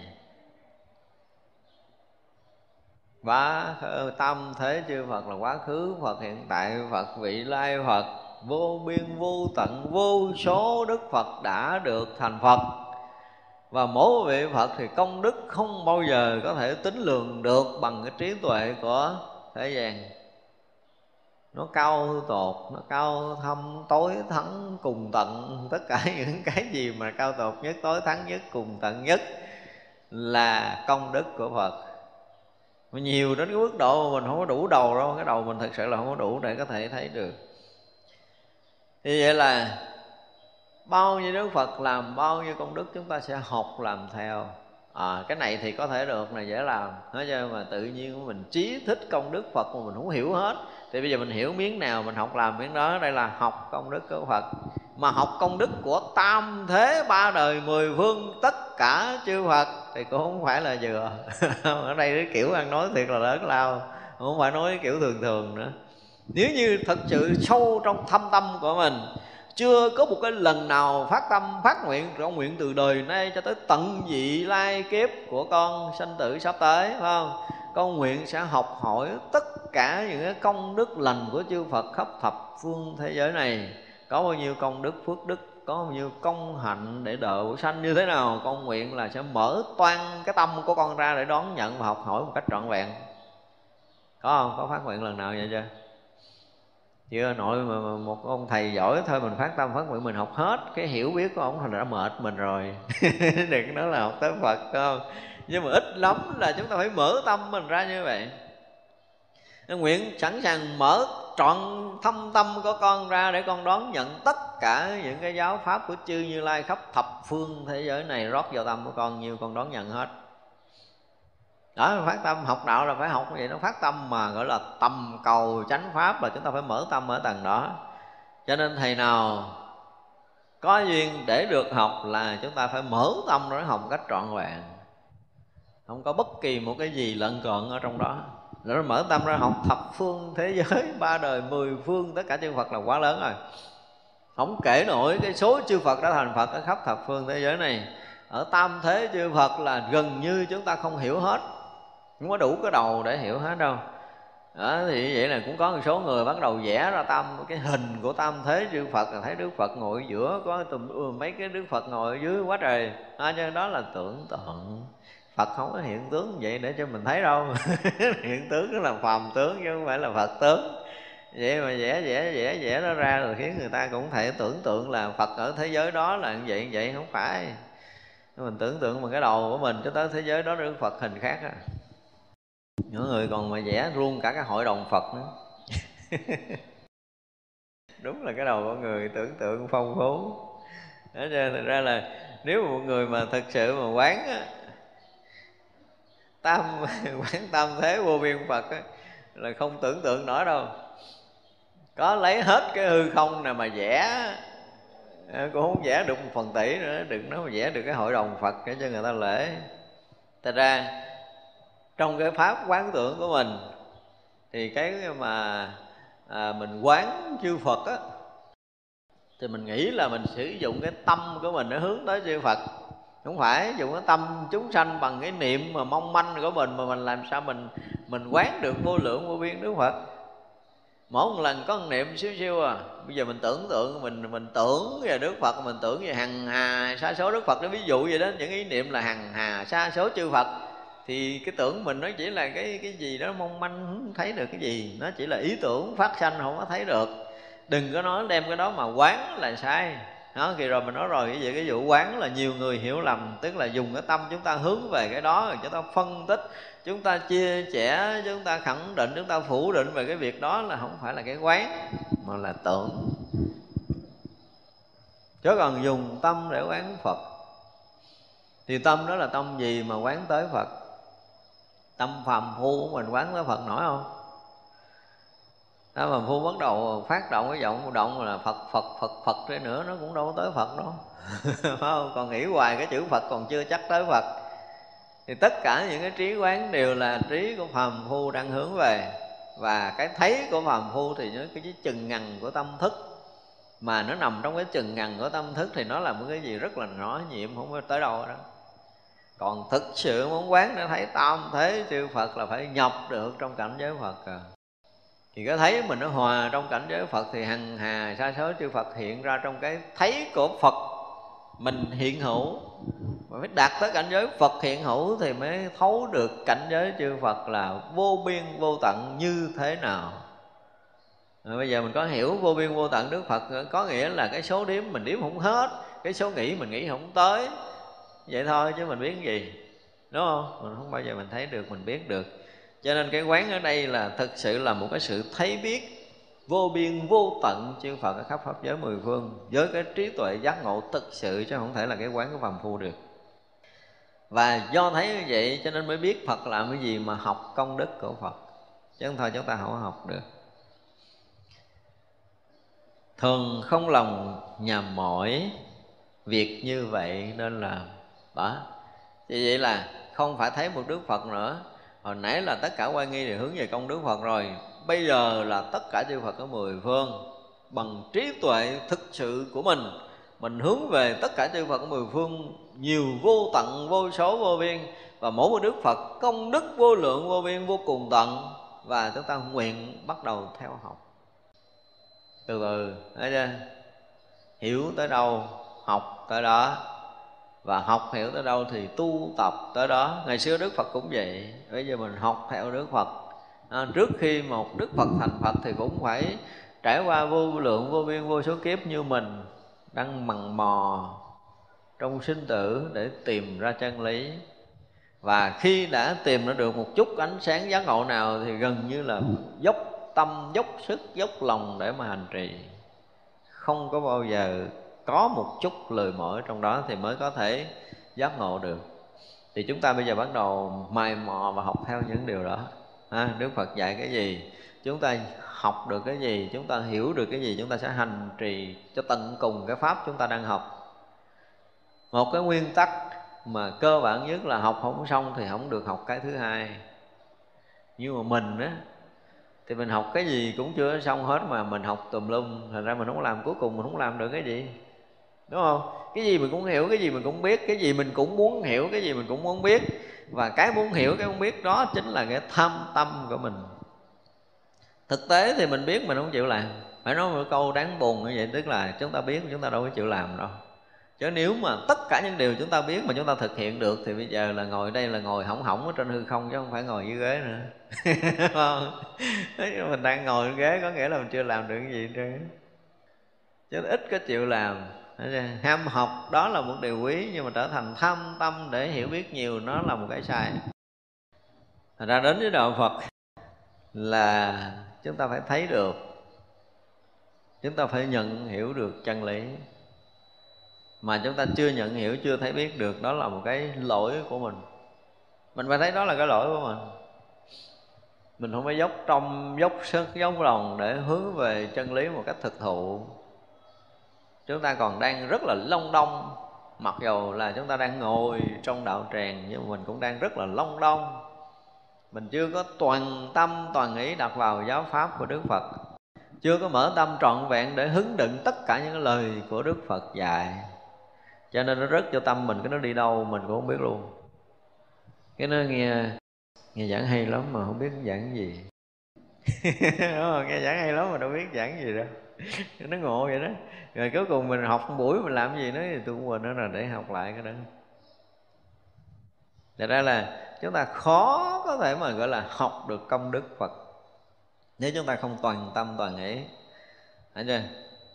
Đó là việc như vậy nên làm. Nghĩa là quán tam thế vô biên, Học công đức của Đức Phật Thường không có một cái chút nhà mỏi Cái việc mà học công đức Phật là gần như mọi lúc mọi nơi chỗ chỗ, nơi nơi đều là công đức phật. Ví dụ như bây giờ, có một người, họ không ưa mình. Họ lại họ nói sốc một câu với mình. Rồi mình sao? Mình nhịn. Hay là mình cự lại? Cự lại cho đã rồi tính sao? Đúng không? Thì đó là học cái gì? Học hạnh của phàm phu. Mình nhịn có phải là hạnh thánh hiền chứ chưa nhịn thôi gán nhịn thì chưa phải là thánh. Nên nhớ vậy, cái tâm mình còn có chịu đựng và nhẫn nhục thì chưa phải là thánh rồi nha. Nghĩa là phàm nhịn thôi. Mình mới hiểu vậy. Tức là bây giờ tôi không có, tôi không có cự chị, tôi gán nhịn, có nghĩa là tôi vẫn là phàm phu. Tôi đang tập nhịn. Phải hiểu vậy chưa phải là thánh. Nhưng mà nói tới công đức phật, khi mà người ta sốc tới mình thì mình như thế nào? Đó mới gọi là công đức phật rồi mà phải hiểu rõ là cái việc làm của phàm phu của mình cũng giống giống như Đức Phật là xưa ai hơn thua với mình mình không hơn thua lại. Nhưng không phải đâu. Không? Chúng ta thấy cái hình con voi sai chuẩn bị dậm Đức Phật. Thì công Đức Phật là cái gì? Với tất cả cái từ tâm để chuyển hóa cái tâm cuồng điên của một con voi sai. Đó gọi là công đức Phật. Công đức đó mới gây gớm có thể chuyển hóa một chúng sanh điên cuồng, tỉnh giấc nhưng người ta cố tình hơn thua mình là người ta điên cuồng mình có một câu nào để cho người ta giác ngộ không? Không có. Gán nhịn gần chết có, có một câu nào sáng suốt để nói đâu. Nhịn thôi đang nghiến răng mở ra thì có chừng nó xì cái hơi nóng. Ráng nghiến mà kìm để mà đi. Để cho dẫm chân đau mình chết ráng nhịn để đi. Nhưng mà đó là cái kiểu của phàm phu. Chứ còn nếu mà thực sự nếu mình có cái công đức của một cái người giác ngộ thì khi người ta muốn hơn thua với mình là mình phải có cái gì đó để cho người ta tỉnh giấc thì đó mới gọi là công đức. Thì mình thấy rõ ràng là Đức Phật đối trước một con thú sai điên loạn như vậy mà Đức Phật đủ để chuyển hóa cái tâm của nó. Như ngài Angulimala xách cái rơm để gượt chém Đức Phật lấy một ngón tay. Nhưng mà công đức của phật chuyển hóa để người này thức tỉnh hoàn toàn để tu chứng quả a la hán. Đó gọi là công đức phật như vậy là cái công đức phật là mà khi chạm tới tất cả chúng sanh đều là sao? Để chuyển hóa tất cả chúng sanh để hướng về đạo quả giác ngộ giải thoát liền. Thậm chí có những chúng sanh chỉ cần vừa gặp đức phật là đủ để có thể giác ngộ. Thì đó gọi là công đức phật. Cho tới giờ phút này, những người hiểu đạo phật mà mỗi khi mà nói tới đức phật thôi, nghe tới cái danh từ phật thôi là tự động chúng ta, rúng động chúng ta, thương yêu chúng ta, quý kính, đúng không? Chúng ta có thể cúi đầu lễ phật bất kỳ giờ phút nào. Đó là công đức phật. Cái người có công đức, phước đức lớn đến cái độ mà khắp trời người nghe nói tới cái từ phật thôi là người ta thiếu điều là hai cái chân đứng không vững rồi. Người ta muốn quỳ xuống để lễ lại rồi. Đúng không? Thì đó gọi là công đức phật. Mà học như vậy là không hề lười mỏi. Thì ra lúc nào chúng ta cũng hướng đến đức phật lúc nào chúng ta cũng hướng đến công đức của phật và tất cả những cái tâm tâm niệm niệm xảy ra nơi lòng của mình đều là hướng tới cái chuyện học hỏi công đức Phật không hề có nửa ý niệm lười mỏi nữa. À, đó là việc nên làm. Như vậy là cả ngày lẫn đêm nếu mình hướng tới công đức Phật thì không có chuyện phiền não không có chuyện giận hờn không có chuyện tham lam đúng không? Nếu mình phiền não mình đâu phải là người học công đức Phật. Mình giận hờn không phải là chuyện học công đức Phật. Mình buồn phiền không phải là học công đức Phật. Mình động niệm không phải là mình học công đức Phật. Thì Đức Phật lúc nào cũng thanh tịnh. Tâm mình loạn thì đâu phải học công đức Phật đâu. Là sai rồi không? Phải tự chỉnh lại. Phải tự nghiệm lại coi mình làm cái này đúng công đức Phật chưa, cái kia đúng chưa, để tự mình tự điều chỉnh. Chứ mình còn quá nhiều chuyện để làm trong khi Đức Phật chỉ có một cái việc duy nhất là gì? Độ tận tất cả chúng sanh muôn loài. Để chi? Để cho tất cả chúng sanh đều được giác ngộ, giải thoát, thành Phật. Không có chuyện thứ hai. Nếu trong đời chúng ta có chuyện thứ hai thì đó không phải là việc làm của phật. Thật ra là không phải là công đức của phật nữa. Quán thân như thiệt tướng, tất cả đều tịch diệt, lìa ngã không chấp ngã, việc như vậy nên làm dân thù này thật là cao thủ. Dân thù quá là cao thủ. Bây giờ chạy tới cái chuyện mà cái gốm là quán thân như thiệt tướng. Quán thân như thiệt tướng, nghe chưa? Ờ, người ta phải nghe rõ từng lời, từng chữ ở đây. Cái thân này mà thấy nó như thật tướng, để thấy thân này thực sự là vô tướng thì trí tuệ gì? Chứ còn phàm phu quán không nổi rồi. Đúng không? Như mình quán thân tứ đại mà thông lưu, không ứ trệ là mình quán nổi tới đây chưa? Chừng nào mà chúng ta quán được cái thân tứ đại này, thực sự dưới tứ đại bên ngoài thông lưu không hề ứ trệ, thì chúng ta sẽ thoát ra cái đầu một cái là chúng ta có một cái kiến giải là cái thân này không sanh, không diệt chưa? Không thấy tới đó thì không bao giờ thấy được thiệt tướng của thân đâu. Ra là nếu mà nói tới quán thân này, chúng ta phải thấy được quán có nghĩa là một cái sự thấy biết, chứ không phải là quân quán, là nghĩ ngợi, là so sánh, là phân tích, là chia sẻ, không phải là cái quán của đạo phật. Quán đạo phật là thấy được như thật cái hiện hữu của tứ đại. Thì tiếng đại, tứ đại đang lưng lưu ở trong không gian này, đang vận chuyển trong không gian này. Không có một cái phút chốc tạm dừng. Và tứ đại của thân này, của nội thân, cũng như tứ đại của ngoại thân đều như nhau như thế và chúng ta phải thấy được tới cái thật tướng của tứ đại là là vô tướng. Và khi thấy được cái thật tướng tứ đại là vô tướng thì chúng ta sẽ tự động sanh cuộc cái kiến giải là gì? Là tứ đại này vốn dĩ là vô sanh. Tới này các bắt đầu ứ, hự liền. Nó quán tứ đại vô sanh là ứ, hự liền tại chỗ không? Tới đây nhiêu đó mình đủ vướng rồi, làm sao mà thấy được là quán thân này như thiệt tướng? Thiệt tướng tức là vô tướng. Mà không phải đem tất cả những cái tâm suy nghĩ để nó kết luận thành vô tướng là sai. Cái quán thân vô tướng không thành kết luận. Kết luận là tâm thức, mà tâm thức là có tướng, không sao cho tướng được. Cho nên chúng ta phải thấy, chúng ta phải tuệ tri giống như đức phật dạy trong kinh đức niệm xứ vậy đó. Chúng ta phải tuệ tri và cái tuệ tri hằng hữu đó để thọ, thấu suốt được cái tứ đại hiện hữu. Thì cái hiện hữu tứ đại luân lưu và làm sao chúng ta phải thấy được sự lưng lưu đó? Sự lưng lưu của phong đại nó ra vào cơ thể mình như thế nào? Lưng lưu của không khí ngoài không gian này nó đang trôi chảy như thế nào? Nó đang lên xuống, nó đang vận hành như thế nào? Chúng ta phải thấy một cách tường tận cái sự thông lưu của phong đại. Và cái thông lưu đó với lại cái phong đại này nó không có hề có một chút nào khác nhau. Cái động đó nó như nhau và không hề có một ranh giới, có nghĩa là tứ đại này thông với tứ đại bên ngoài. Và như vậy là mình nhìn thấy rõ ràng là cái thân tứ đại không phải là sinh ra và chết đi. Chúng ta có cái thấy này chứ không phải có cái kết luận này nha. Có cái thấy tự nhiên mình có kiến giải này. Và mỗi lần nhìn tới thân tứ đại là chúng ta thấy rõ ràng là sự thông lưu không ứ trệ. Mà không phải là kết luận mỗi cái thấy đều là mới, mà cái thấy mới này là cái thấy không có chỗ để để dừng. Cái thấy gần như là không có chuyện quá khứ vị lai hiện tại gì hết không có thời gian, không có không gian. Nó luôn luôn hiện hữu, cái thấy biết không có chỗ nào dừng trụ hết, thì đó gọi là quán thân như thiệt tượng dễ không? Dễ mà đem cái thân ra ngồi nhìn nó quán thân như thiệt tượng rồi nhìn đi. đúng không? Dùng tất cả những cái tâm thức để mà nhìn thì thân này còn nguyên một đống mấy chục ký liền.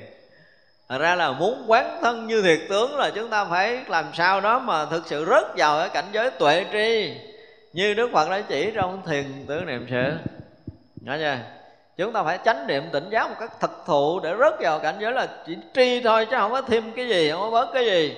Và cái tri hằng hữu hiện tiền đó là nó thấy rõ được cái thân và ở cảnh giới bên ngoài thấy rất rõ ràng cái hiện hữu không có một cái chỗ nào ứ lại không có một chỗ nào động lại và không có cái gì là tướng cả.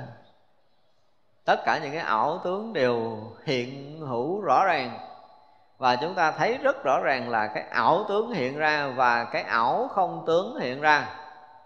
Nha, ảo tướng và ảo không tướng tức là cái hư không này là cái ảo không tướng cái khoảng rỗng này là ảo không tướng. Chúng ta đang thấy cái tướng rỗng có nghĩa là đang thấy cái tướng ảo. Thì cả tướng rỗng hoặc là tướng đặc đều là ảo tướng, là tướng có tướng và không tướng.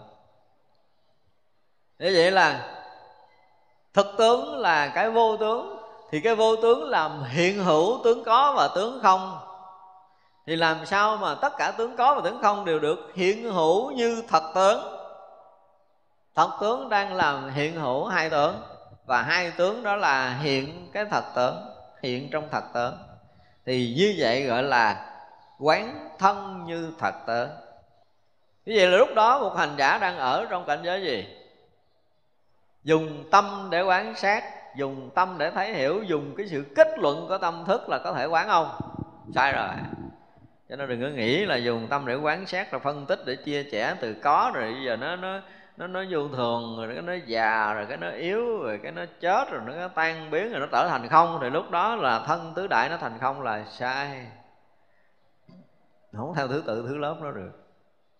Cái thấy như thật tướng thì không theo thứ tự, thứ lớp phân tích, chia sẻ và kết luận, khẳng định, phủ định gì của tâm thức hết, không có dính vô đây. Nếu mà chúng ta còn có cái đó thì chúng ta không bao giờ quán được thật tướng đâu. Thật tướng là không dùng xài tâm thức nữa mới thấy được thì làm sao để chúng ta rớt vào trong cái cảnh giới thật tướng? Và ở trong cảnh giới thật tướng thì tất cả những tướng hiện đều là là không tướng. Tất cả những tướng hiện đều là không tướng. Rõ ràng nha nói nguyên văn là tất cả những cái hiện tướng đều là không tướng. Thì thật sự là quán thật tướng. Thấy thật tướng cho nên cái thấy thật tướng không phải là thấy không có tướng nào.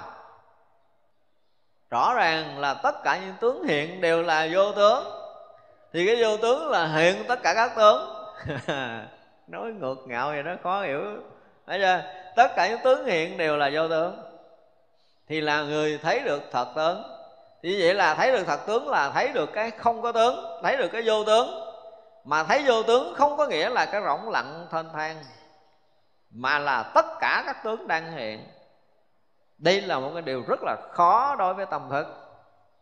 Có không có thì không chứ nói chuyện gì mà, mà, mà thật tướng hiện vô tướng. Vô tướng thì sao tôi thấy? Đang thấy cái tướng hiện đó làm sao thấy được vô tướng? Tâm thức thì nó sẽ thấy như vậy. Tâm thức nó thấy là tướng đang hiện là tướng hiện. Tướng không hiện là không có tướng. Đó là cái thấy của tâm thức. Nhưng với cái thấy của trí thì tướng đang hiện đó là vô tướng và tướng không này cũng là vô tướng hiện. Vô tướng nó hiện tướng không và hiện tướng có. Thì cái tướng không tướng có là hiện cái vô tướng. Đây không phải là lý luận logic giống như cái kiểu một với một là hai, mà phi tất cả những cái gì đó thuộc về logic học. Không tất cả những cái đó thì mới tới được cái chỗ mà thật tướng là vô tướng mà vô tướng là tất cả các tướng. Mà tất cả các tướng vốn là vô tướng. Chính là vô tướng chứ không vốn gì hết nữa. Là nó đó. Thật ra khi mà mọi người mà ở trong cảnh giới thật Thì sẽ hiện tất cả các tướng thành vô tướng. Mà là hiện tất cả các tướng nha. Chứ không phải là tướng đó rồi không có khởi niệm phân biệt là tướng đó sắc trở thành không. Hồi xưa tôi học cái câu đó tôi mừng gần chết luôn tại vì mình á, mình học bát nhã, mình không hiểu sắc tức là không là cái gì. Cho nên hồi đó mình đọc được quảng kinh kim cang của một vị thầy định nghĩa, ở nơi sắc mà không khởi niệm là sắc tức thị không. Trời, mừng thiếu điều được một kho báo vậy đó nha. Rồi mình mới đọc đi đọc lại câu đó cái mình thuộc.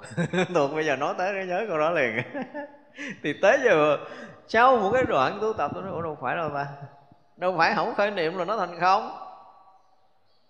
Đúng không? Anh mà anh không khởi niệm nó thành không là anh rớt vô cái gì chứ anh không rớt vô thật tướng rồi, cho nên anh không thể hiểu được sắc bất dị không không bất dị sắc sắc tức thì không không tức thì sắc nổi. Tức thì không có nghĩa là một chút nữa. Mà ngay tại đó nó là không. Ngay nơi hiện tướng đó là vô tượng và vô tướng đó nó hiện tướng này. Và tướng này nó hiện vô tướng. Đó mới gọi là sắc tức thì không chứ không phải khởi niệm, không có khởi niệm gì hết ở đây không có nói khởi niệm hay là không khởi niệm. Anh khởi niệm anh cũng chết mà anh không khởi niệm anh cũng liệm luôn. Đừng nói tôi không khởi niệm là tôi đúng. Không khởi niệm đúng không? Chưa chắc. Không khởi niệm là chưa chắc. Chưa chắc thì sao? Gì cũng có một số người họ không khởi niệm sẽ trúng không khởi niệm ở một cái tầng là thấy biết, hoàn toàn vượt ngoài tâm thức, gọi là không niệm. Chứ không phải là mình đè nén để niệm, mình không có khởi là mình còn ở trong thức để mình đè nén cái thức thì không đúng. Mà thực sự ở trong cảnh giới định này là không có bóng hình của tâm thức, mà biện biệt rõ ràng. Không khởi niệm mà biện biệt rõ ràng. Mà dùng cái từ biện biệt thì không đúng, mà nó làm cho tất cả những cái đang có nó hiện nguyên hình. Chứ không phải là biện biệt nữa. Những cái đang có có nghĩa là chi chích từng mảnh rất nhỏ của của hình tướng của sắc trần đều hiển hiện không bao giờ có một cái mảy trần nào được khuất lấp hết. Có nghĩa là từ lớn như cái núi tu di mà nhỏ nhiệm như cái đầu lông của con thỏ, chúng ta cũng đều tỏ tường.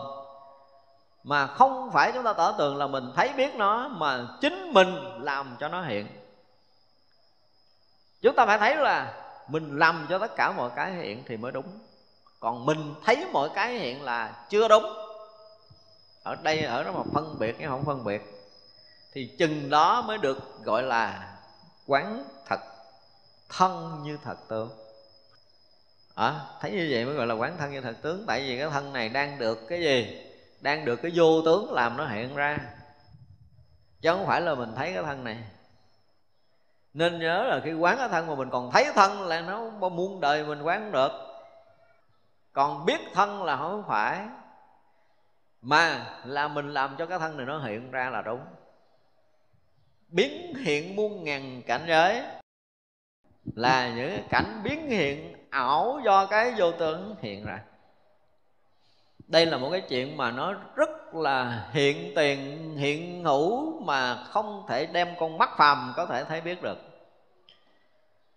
Nếu chúng ta còn chút kiến thức thì không bao giờ thấy được thân là thật tướng do đó ta thấy tuyệt nhiên không hề có một chút mãi may kiến thức nào dự vào đây.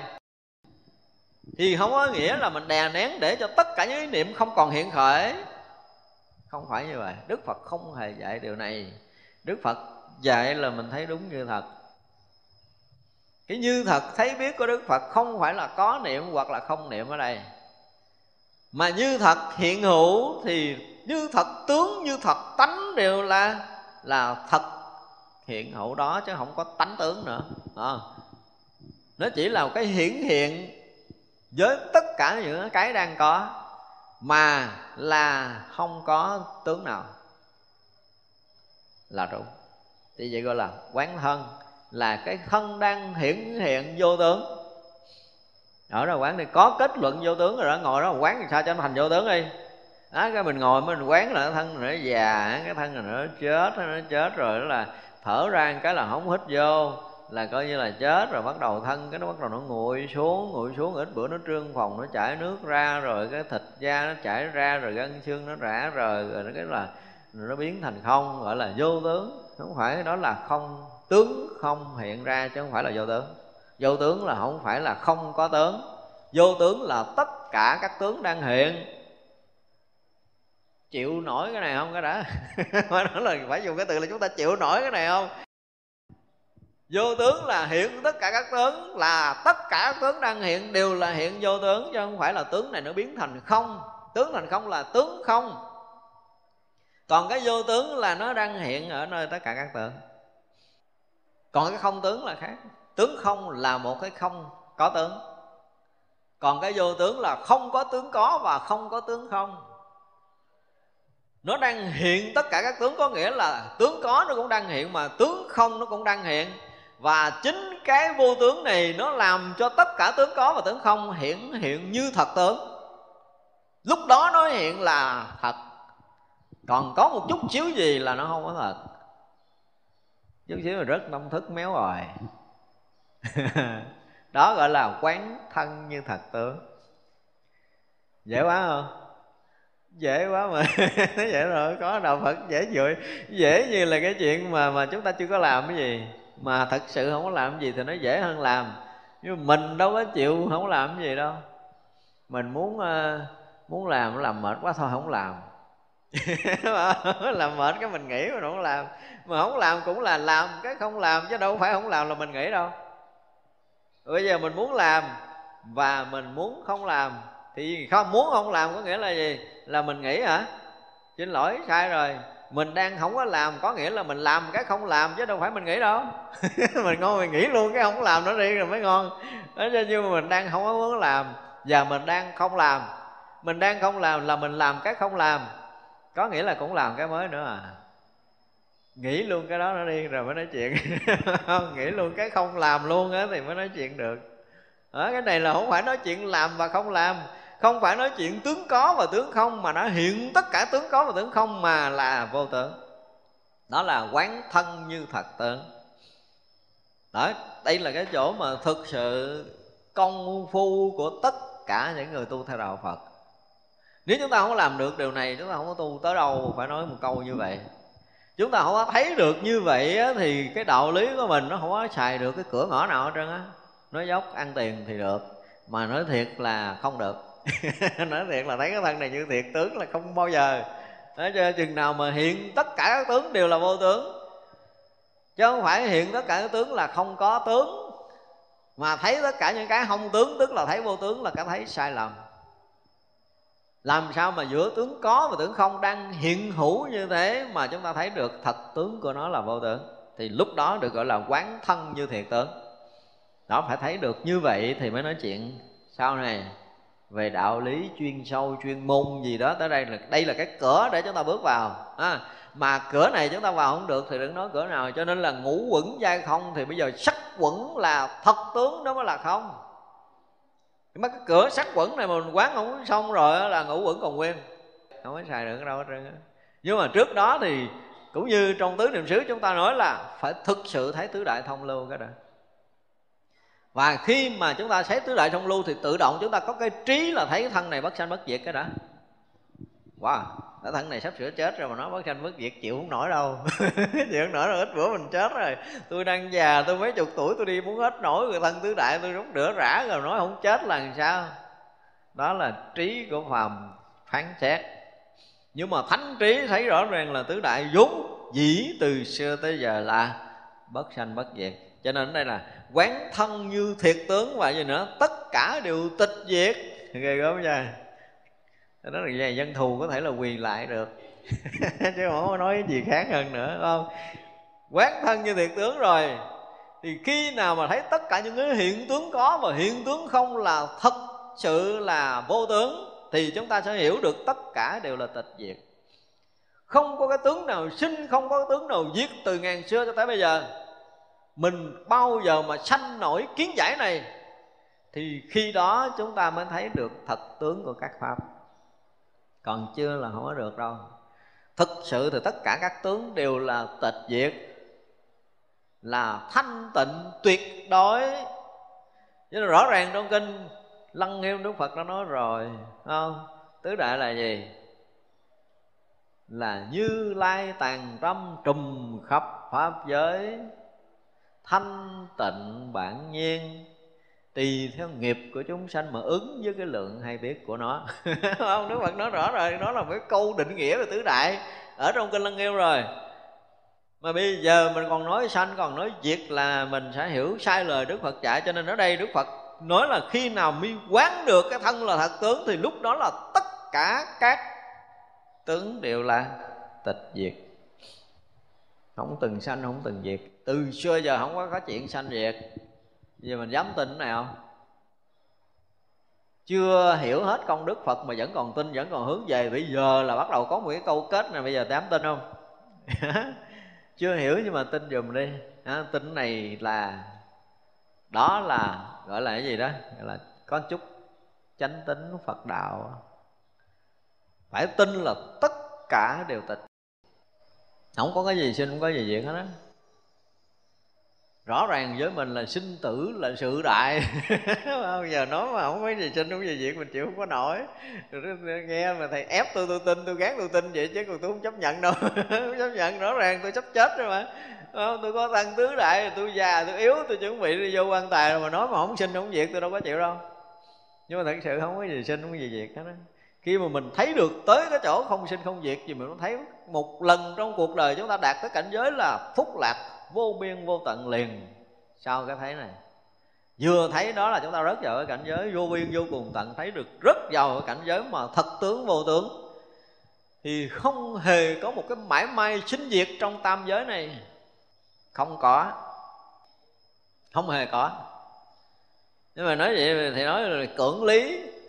Sự thật thì có sanh, có diệt, có già, có chết, rồi có khổ, có đau, có buồn, có thương, có giận, có ghét, tràn ngập nơi tâm của tôi mà nói gì không sanh, không diệt có không? Là do chúng ta chấp cái ảo tướng cái bệnh chấp ảo tướng nhiều kiếp của mình chưa chịu buông ra. Nên mình thấy cái ảo thành thật. Ảo buồn, ảo thương, ảo giận, ảo ghét, ảo ảo ngã. Chúng ta bị cái ảo ngã lừa gạt mình. Khi nào mà chúng ta phá được, tan biến cái ảo ngã này, rõ ràng chúng ta rớt vào cái cảnh vô tướng rồi thì tất cả đều hiện hữu là tịch diệt thì lúc đó chúng ta xài lại cái ảo ngã trong sự tịch diệt vắng lặng. Tuyệt vời. Dù có la hét đi nữa là cũng đang ở trong sự tịch diệt vắng lặng hiện tiền. Chứ không phải là ngồi là, là, là nhập định bất động là tịch diệt vắng lặng lại. Sai. Chưa? Đó là Phật có một cái kỳ dĩ này Phải nói là cái kỳ dĩ đó là một cái gì đó nó ghê gớm mà cái tâm con người không bao giờ có đủ một cái phần nhỏ để có thể tưởng tượng nổi là khi một con người rất vào cảnh giới này.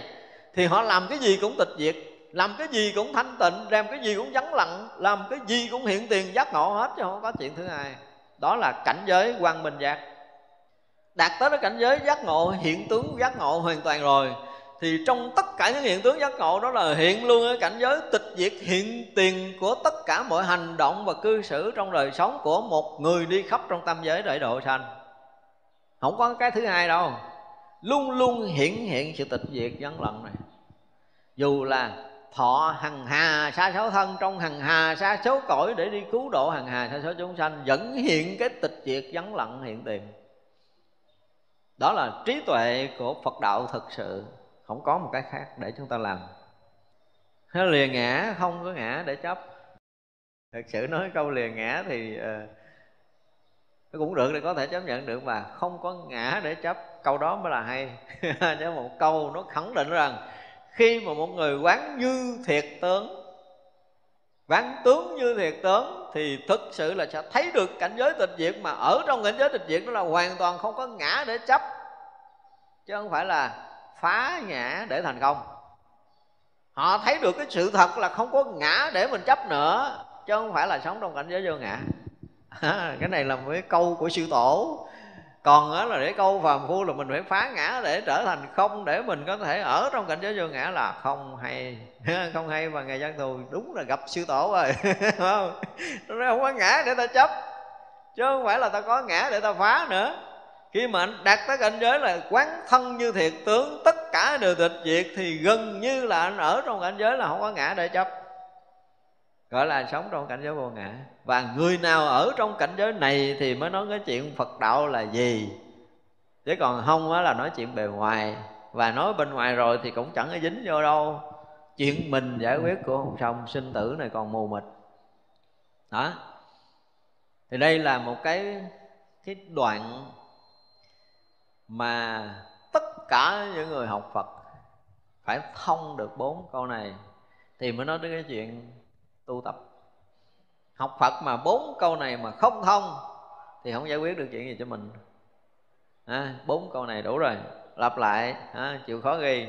Quán thân như thiệt tướng tất cả đều tịch diệt lìa ngã không có ngã chấp. Việc như vậy nên làm ba câu thôi chứ không phải bốn câu đúng là gặp tổ tổ xưa rồi không? ra cái cách mà nói của ngài văn thù bởi cho tôi nói, ủa sao vô đầu mới mới có bốn câu đầu mà ăn to, nói lớn là độ chúng sanh mà thoát khỏi cõi nhân thiên? Là thấy cái đoạn này là nó là một cái gì kinh khủng à.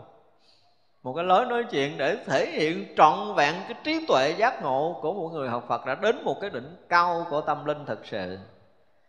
Này không phải lý luận thông thường. Thì nếu như chúng ta dùng cái tâm, dùng cái cách công phu, dùng cái sự hiểu biết của mình, thông thường là chỗ này chúng ta chịu chết. Và đây là cái nền tảng căn bản thật sự đó là cách gọi là phá thân phá sát quẩn. Mà phá sát quẩn là xong chuyện, chứ đừng có nói. Nếu phá sát quẩn mà thấy quán thân như thiệt tướng là xong chuyện liền, tại chỗ không cần phải công phu gì nữa. Thấy thân như thật, thân là vô tướng. Là xong, là thật tướng thật tướng là vô tướng là xong chuyện ha. Vô tướng là gì? Là hiện tất cả tướng, có và tướng không. Nên nhớ như vậy, tức là lúc mà chúng ta nhập trong đại định của đức phật dạy ở đây, nhập trong cái định của đại thừa là hiện tất cả các tướng. Chứ không phải hiện không tướng nha.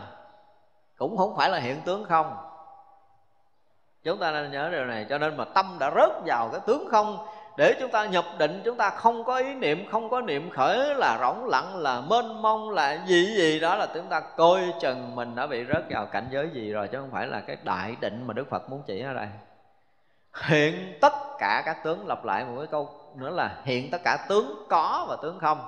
Thì tướng có dù như núi tu di hoặc là một sát nam của mãi trần cũng là tướng đang hiện và hiển hiện tất cả các tướng dù vi tế nhỏ nhiệm cho tới cái tướng lớn lao vô cùng tận, cho tới cái không tướng mênh mông của cái hư không vũ trụ này là tướng đang hiện trong cái vô tưởng. Thì như vậy là chúng ta đang nhập trong cái đại định. Và chỗ đó thì sao? Chỗ đó là tịch diệt và vắng lặng.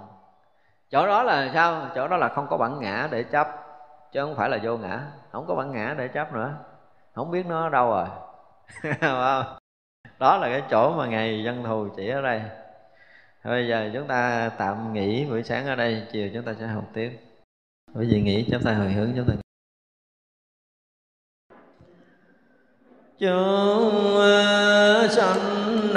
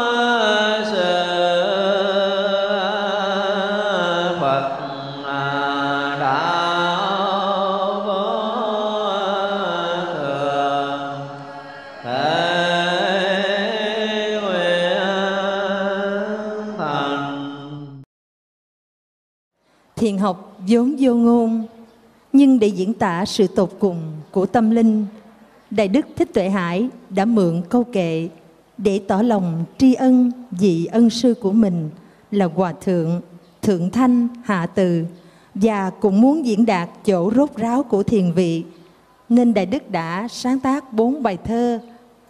Bài thứ nhất, đạo ca, bài thứ hai, tặng đời, bài thứ ba, dạo biển và bài thứ tư bát nhã hôm nay con xin được diễn ngâm bốn đoạn thơ trên.